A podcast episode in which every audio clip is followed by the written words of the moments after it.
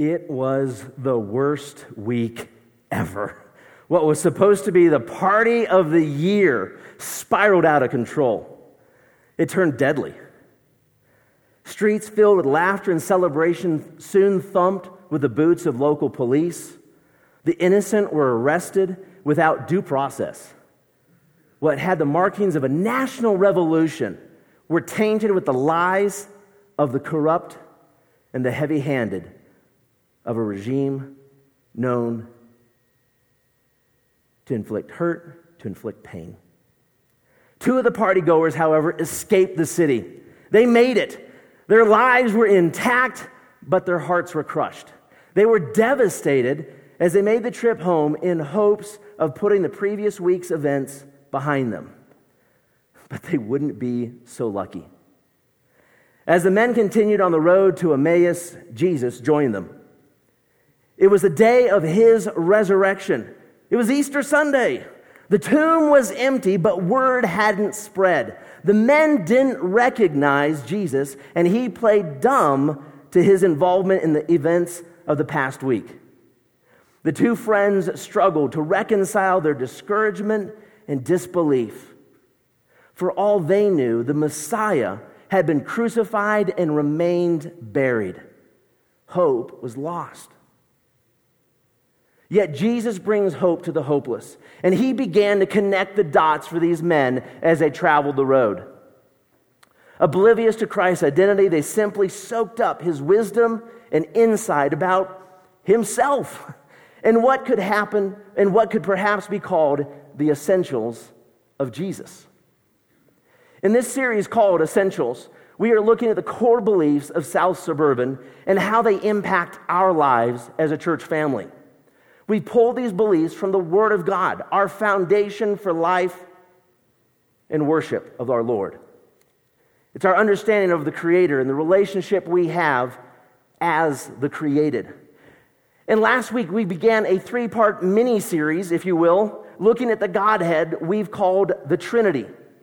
It's not a word that's found in Scripture, but it's a concept articulated in Scripture. And though it's a difficult concept to grasp in many ways, Pastor Joe's example of Neapolitan ice cream was fabulous and at least left me hungry. Um, I won't tell you what I went and ate when I went to the store that week, but anyway, we all have our issues and vices. There are three unique parts of the ice cream, but still only one ice cream. We have God the Father, and God the Son, and God the Holy Spirit. Three distinctions of God. And we looked at Mark chapter 1, verses 9 through 11. It's the story of Jesus' water baptism. And we saw the baptism there in the snapshot of the Trinity. We looked at this last week, and the Father seals his approval of Jesus with the Holy Spirit. All three members of the Godhead were present and distinct. Yet we can easily miss that the ministry of Jesus hadn't even started yet. Jesus hadn't done anything, and he had already won his Father's heart. We can't miss that fact that God is more interested in who you are than what you do.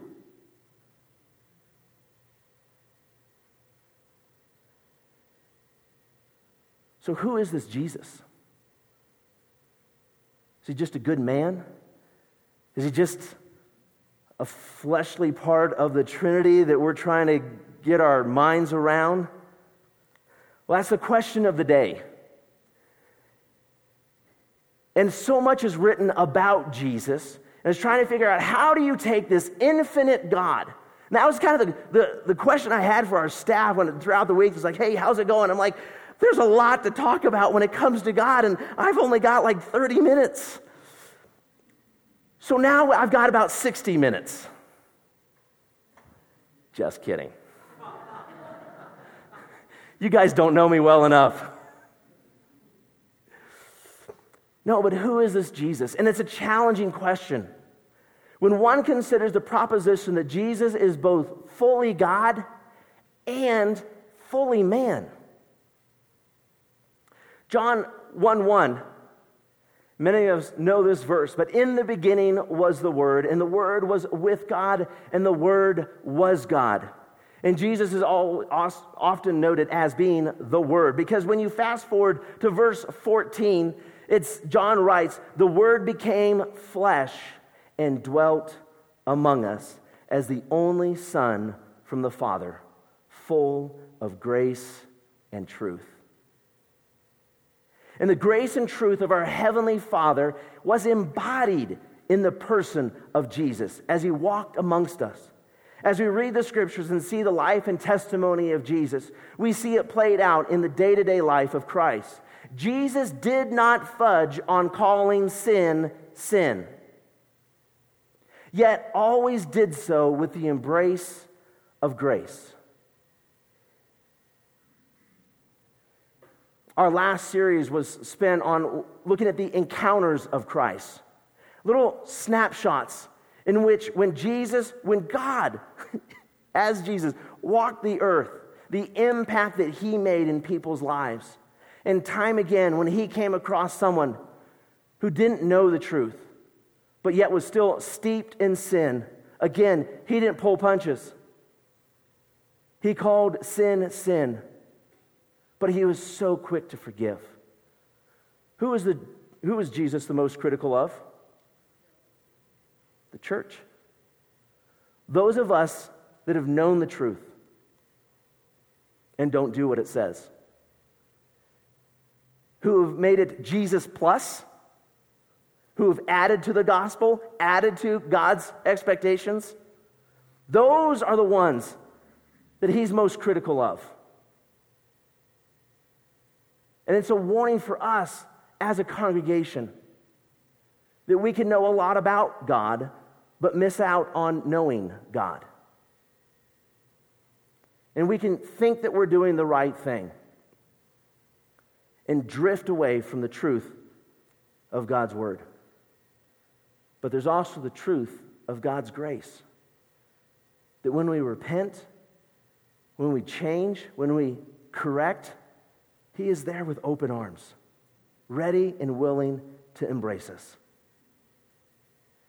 We also see that, the Jesus, that Jesus came from humble origins and a miracle birth. It was an amazing story that we usually just focus on during Christmas time. But the King of Kings and the Lord of Lords was born in a stable and laid in a feeding trough. His first onesie wasn't from Gymboree. It was a set of burial clothes, foreshadowing what was to come. So, why a virgin birth? Why was such a miraculous beginning necessary? Well, for starters, it represented that the salvation of humanity wasn't going to come from man's efforts. Christ's authority and victory wasn't going to come from man made titles, nor thrones established atop of wars of this world. There is a bigger battle in play. Rather, God's solution to bridge the chasm created by our sin would come from the most peculiar and unexpected of places. And that's often how God works behind the scenes, out of the limelight. He is looking for us to simply make ourselves available to His plans and His purposes. And God's plan was for Jesus to be the sinless Savior. He's a sinless Savior. For Christ's death on the cross to be of any value, he had to be sinless. For the wages of sin is death. And maybe you're familiar with that verse. That's what's on our W 2.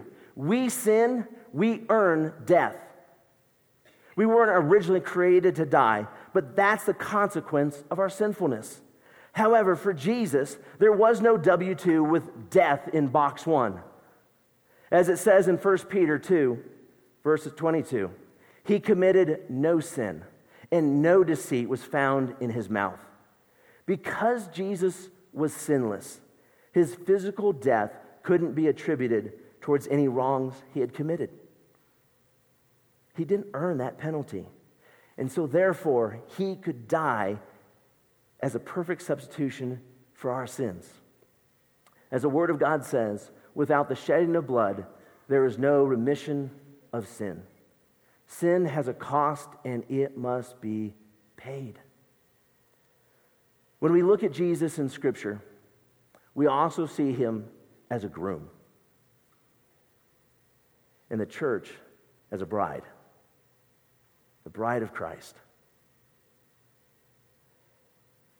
And one of the ways that I would describe Christ is as the groom. And he is a groom that is preparing for his bride. And this imagery will become even more poignant when we talk about what Jesus did in just a few moments. While he, what he did with us and what he intends to do upon his return. So, what did Jesus do?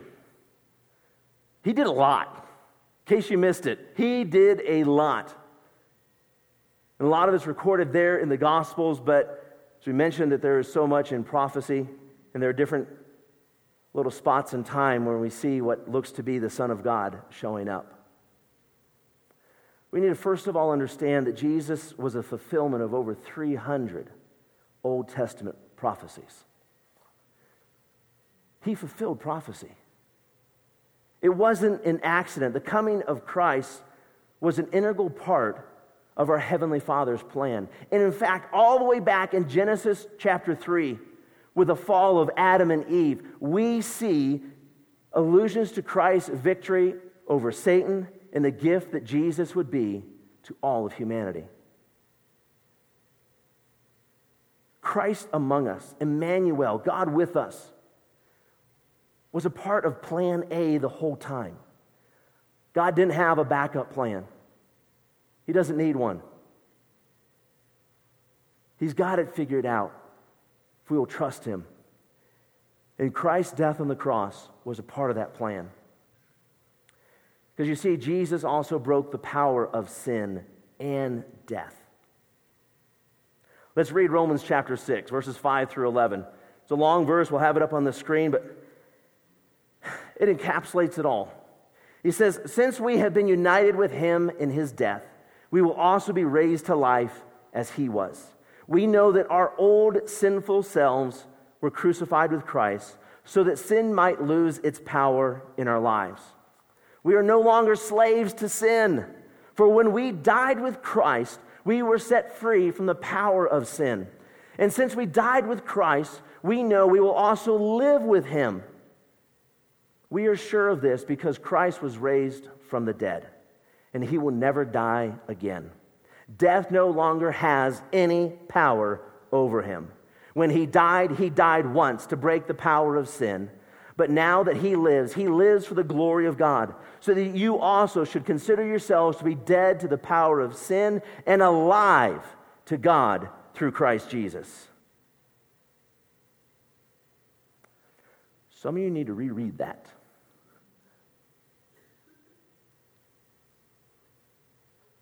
You are alive in Christ Jesus. Though our physical bodies may experience a physical death, our, spirits, our spirits can experience the life our Creator designed for us. Though we may struggle with temptation and the sin of this world, we can have the ultimate victory through Christ Jesus. We do not need to be content with the attacks of the enemy nor the lies of the father of lies. We can live in freedom if we desire.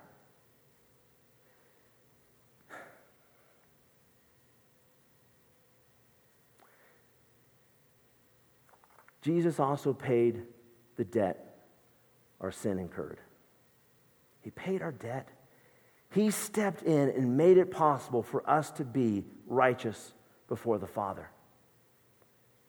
God made him who had no sin to be sin for us, so that in him we might become the righteousness of God.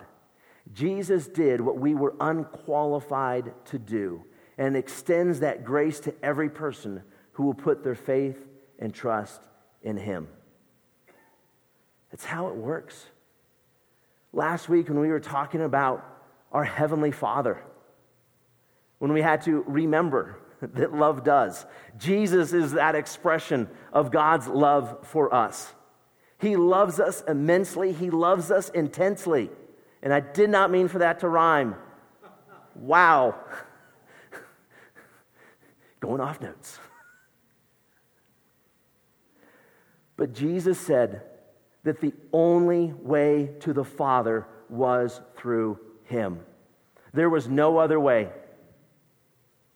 Nothing man made, no other belief system. It doesn't work that way.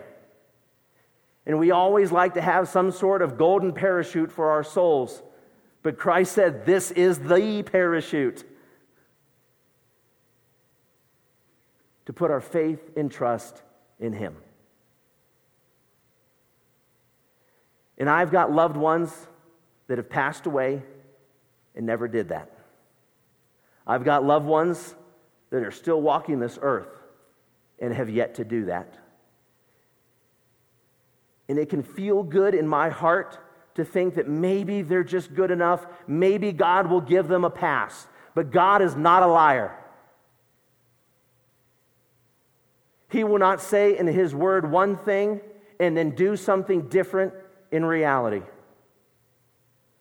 I cannot fool myself into thinking that these relatives of mine, these friends of mine, have to make a choice on this side of eternity. I cannot fool myself into thinking that there's going to be some other way. My Lord, my Savior, has already said that He is the only way to the Father. This simply means I've got work to do.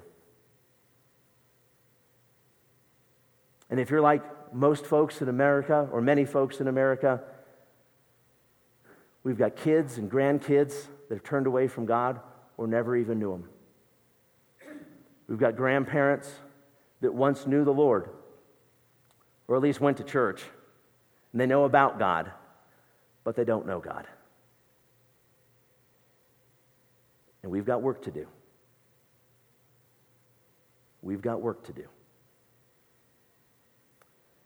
A sign in a Christmas store read, One day of coal, 364 days of fun. I'll take my chances. And some people adopt this kind of attitude towards God's grace.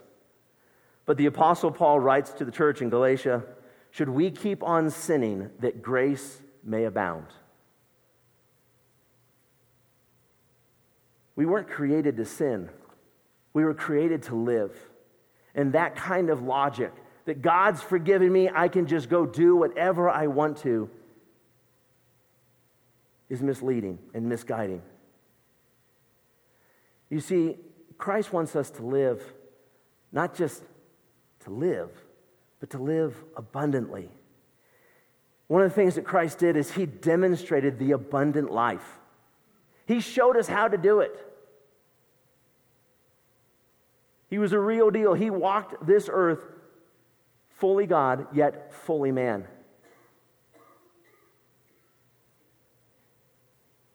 I don't believe that Jesus was omniscient. He didn't know everything. Because he put himself into the form of a man. You can't be fully man without turning some of that stuff off, without, I'll say, dumb it down, if you will but he was in tune with his heavenly Father. He listened to his heavenly Father. How do you kill God?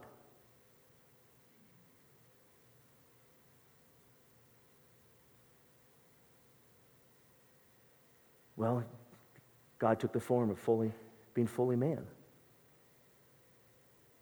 And he lowered himself, as the scriptures say, below angels for a time. Jesus struggled. His dad was a carpenter, so conceivably, he learned the trade. What happened last time you hit your thumb with a hammer? But Jesus was sinless. When he was mocked, when he was ridiculed, he was sinless. You see, Jesus demonstrated abundant living and his desire for all of us to experience it as well. Let's read John 10:10. 10, 10. You see, the thief comes only to steal and kill and destroy. but I came that they may have life and have it abundantly. Jesus paved the way for us to have a full life, one filled with joy and wholeness, one filled with the doting, doting of a heavenly Father who loves each of us immensely. We would be wise to ask ourselves, what's my life like? Does it have the markings of a loving Father or the blemishes of sin? Do I live in the freedom Christ paid to make available? What is our life filled with? And lastly, but certainly not finally, when we look at what Jesus did, we see that he left. Yeah, Jesus left to prepare for the wedding and the promised return. Jesus said he had to go. Marriage customs looked very different in biblical times and in Jewish culture. It started with the groom's father selecting a bride and then negotiating the price needed to be paid for that bride. The father would then send the son to the bride's home to make a payment. And once that payment was made, the bride and groom were considered betrothed. It was more than just an engagement that could be called off. For all intents and purposes, the two were considered married, just without the joys of the honeymoon. The son would then return home to prepare a place for the bride. And in the end, it was up to the father to decide when the preparations had been made and to send the son back to the bride. Even the son didn't know the appointed time. When Jesus said he was leaving to prepare a place for us, he was using this wedding analogy. His followers later defined, his followers, later defined as the church and the bride of Christ, would have understood the implications. When Paul writes that we are no longer our own, but we were bought with a price, he was referencing the debt Christ as the groom paid for his bride. The covenant had been established and paid for. Jesus is coming back for his church. And as a church, as the bride, it is our responsibility to remain faithful to the groom and prepare ourselves, sanctify ourselves for his return. This only scratches the, scratches the surface of what Jesus actually did. Yet it paints a broad picture of his plan and purpose for becoming Emmanuel, God with us. So, where is Jesus now?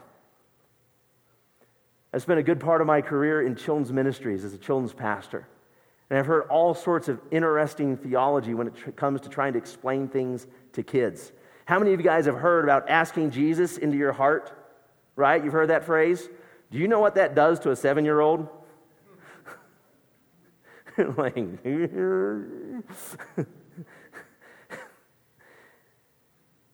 So we need to make some distinctions here, and we need to make some corrections here. We do have one God, and the Father is not Jesus, and the Holy Spirit is not the one who hung on the cross. The Spirit of God can be everywhere, but Jesus only in one place, confined by flesh. And the, book of, the books of Luke and Acts record the physical ascension of Jesus into the clouds 40 days after his resurrection. In the books of Mark and 1 Peter state that Jesus is seated in the heavens at the right hand of the Father, symbolizing Christ's authority and honor. At the martyrdom of Stephen, he has a vision prior to his death and sees Jesus seated at the right hand of the Father as well. So, where is Jesus? He's seated in heaven. In fact, not only is Jesus seated in heaven, but he is also interceding for us. He is advocating on our behalf to the Father. When the accuser wants to spotlight our sins from years ago or minutes ago, Christ is there verifying the penalty has already been paid and those sins cannot be held against us. John told his disciples, or Jesus told his disciples in John chapter 14, that he was going to make preparations for us. And that's what he's doing, that's what he's up to. With an understanding of the traditions of the Jewish wedding arrangements, this language makes sense. Yet it is my opinion that God, that the God who spoke the universe into existence with mere words does not need some 2,000, or who spoke the, spoke the universe into existence with mere words does not need some 2,000 years to physically build apartment buildings or mansions in heaven. I'm just not picturing Jesus with a Carhartt and a hard hat. However, one of the wedding traditions I did not mention was the groom's gift to the bride. After the contract was struck, the price paid, and the groom returning to his father, the groom would give his bride to be a gift for when he returned. This gift was an expression of his love for her while he was gone making those preparations.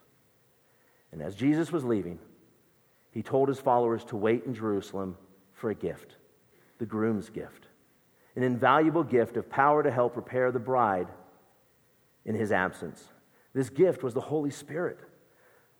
Through Christ, though Christ may not be with us in flesh, the presence of God is with us wherever we're at. We can't escape him. We really don't want to. We are never alone from the presence of God that pursues us, that loves us. Romans 8 says it well. No, in all these things we are more than conquerors through him who loved us. For I am convinced that neither death nor life, nor neither angels nor demons, neither the present nor the future, nor any powers, neither height nor depth, nor anything else in all creation will be able to separate us from the love of God that is in Christ Jesus our Lord. Jesus, fully God, fully man, fully in love with us. As the men walked with Jesus and digested all of what he had shared, they reached Emmaus. They invited Jesus to join them for dinner, and he accepted. It was when Jesus took the bread and broke it and gave thanks that their eyes were open to the identity of Christ. It was the best week ever. The party of the year seemed to spiral out of control and turn deadly. Two of the partygoers escaped from the city, their lives intact and their hearts filled with hope.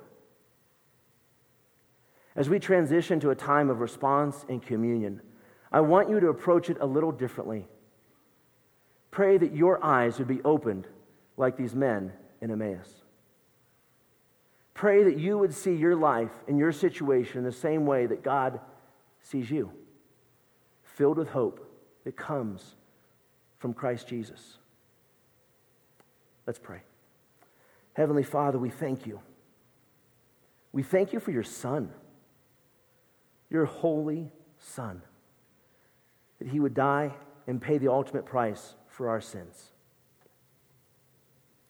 God, I pray that you would open up our eyes to how you see us as a heavenly Father. Lord, so many times we can get distracted by our sinfulness. So many times we can get beat down by our mistakes or even the words and labels of others. But you see us as redeemed. You see us as alive in Christ. And so, Lord, help us to live up to those expectations. Help us to live a life the way you see us living, obedient to your plans and purposes. For God, there is not a single person in this room who can escape your love, who can escape your grace. And so, God, today, as we step into this response time, as we tear off, uh, take some bread, drink from a cup, help us to remember you. Amen.